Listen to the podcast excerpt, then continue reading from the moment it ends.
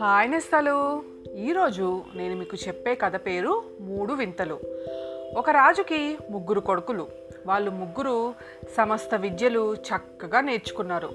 అన్ని విద్యల్లోనూ ముగ్గురు అన్నదమ్మలు సరిసమానంగా ప్రజ్ఞ సంపాదించారు. ముగ్గురు కొడుకుల మీద రాజు ఒకే మోస్తరుగా ప్రేమ అభిమానాలు చూపుతూ ఉండేవాడు. రాను రాను రాజుకి ముసలితనం వచ్చేస్తుంది. కొడుకుల్లో ఎవరికో ఒకళ్ళకి తన రాజ్యం అప్పగించేయాలని చెప్పేసి అనుకున్నాడు. అయితే ఆయనకి ముగ్గురు సమానమే. అందులో ఎవరికి అప్పగించటం? ఈ ప్రశ్నకి ఆయనకి జవాబు తోచలేదు. చాలా దూరం ఆలోచించాడు రాజు. కొడుకులు ముగ్గురిని దగ్గరికి పిలిచి నాయనలు చూడండి నాకు వృద్ధాప్యం వచ్చేస్తుంది. విశ్రాంతి తీసుకోవాలి కదా. అందుకని మీ ముగ్గురిలో ఎవరు ప్రపంచంలో కల్లా విలువైంది వింతైంది వస్తువు తీసుకురాగలరో వాళ్ళకి రాజ్యం అప్పగించటానికి నిశ్చయించుకున్నాను అని తన మనసులో ఉద్దేశం కొడుకులతో చెప్పాడు. తండ్రి చెప్పిన మాటలు విని కొడుకులు ఉత్సాహపడ్డారు. సరేనంటే సరేనన్నారు.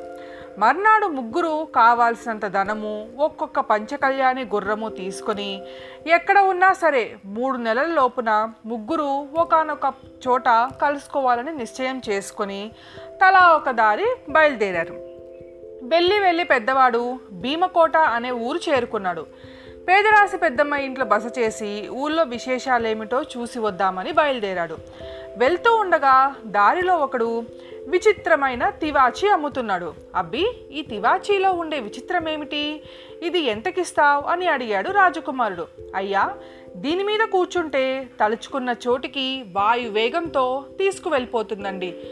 వేల వెయ్యి వరహాలండి అని చెప్పాడు. వెంటనే వెయ్యి వరహాలు ఇచ్చి ఆ తివాచి తీసుకున్నాడు రాజకుమారుడు. లోకంలో దీన్ని మించిన వింత వస్తువు మరేమిటి ఉంటుంది? మా తండ్రి రాజ్యం నాకే వచ్చేస్తుంది అని ఉప్పొంగిపోతూ ఇంటి ముఖం పట్టాడు. కొన్నాళ్ళు ప్రయాణం చేసి రెండో రాజకుమారుడు రత్నపురం చేరుకున్నాడు. అన్నలాగానే అతను కూడా ఊళ్ళో వింతలు చూడబోయాడు. దారిలో ఒకడు విచిత్రమైన దర్భిణి అద్దం అమ్ముతున్నాడు. ఆ అద్దంలో మనస్సును తలుచుకున్న వాళ్ళు ఎంత దూరాన ఉన్నా సరే కళ్ళకి కట్టినట్టు కనిపిస్తుంది. ఇంతకు మించిన వింత లోకంలో మరెక్కడ ఉండబోదనుకున్నాడు రాజకుమారుడు. రాజ్యం తనకే వస్తుందనే నమ్మకంతో ఆ అద్దాన్ని రెండు వేల వరహాలకు కొని రెట్టింపు ఉత్సాహంతో ఇంటికి బయలుదేరాడు. ఇంకా మూడో రాజకుమారుడు ఎన్నెన్నో అరణ్యాలు నదులు దాటి సింహపురి అనే మహాపట్నం చేరుకున్నాడు.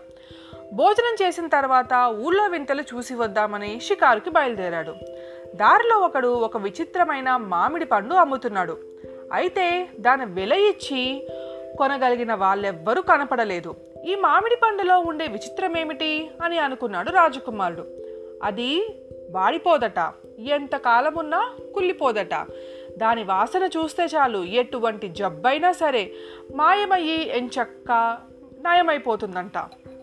వెంటనే మూడు వేల వరహాలిచ్చి ఆ మామిడి పండు కొనేసి ఇంతకంటే గొప్ప వింత ప్రపంచంలో మరెక్కడా ఉండబోదు కనుక నాకే వస్తుంది నా తండ్రి రాజ్యం అని సంతోషిస్తూ కడసారి వాడును ఇంటి ముఖం పట్టాడు.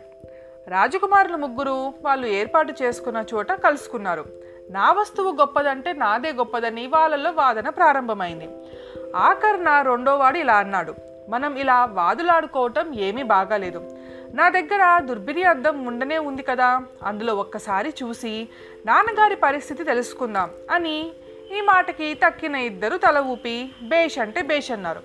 మనసులో తలుచుకొని అద్దంలో చూశారు. కొడుకులు ఎప్పటికీ రాకపోయేసరికి రాజుగారు బెంగ పెట్టుకొని మంచం పట్టినట్టు ఆ అద్దంలో ప్రత్యక్షంగా కనపడింది. క్షణమైన ఆలస్యం చేయకుండా పెద్దవాడు కొన్నటువంటి తివాచి ఎక్కి ముగ్గురు కోటలో వాలారు. మూడవవాడు గబగబా తన దగ్గర ఉన్న మామిడి పండు తీసి తండ్రికి వాసన చూపించాడు. రాజుగారి జబ్బు చిటికలో నయమైపోయి ఆయన గబీమని లేచి కూర్చున్నాడు. అందరూ ఆశ్చర్యపడటమే కాదు ఎంతగానో సంతోషించారు.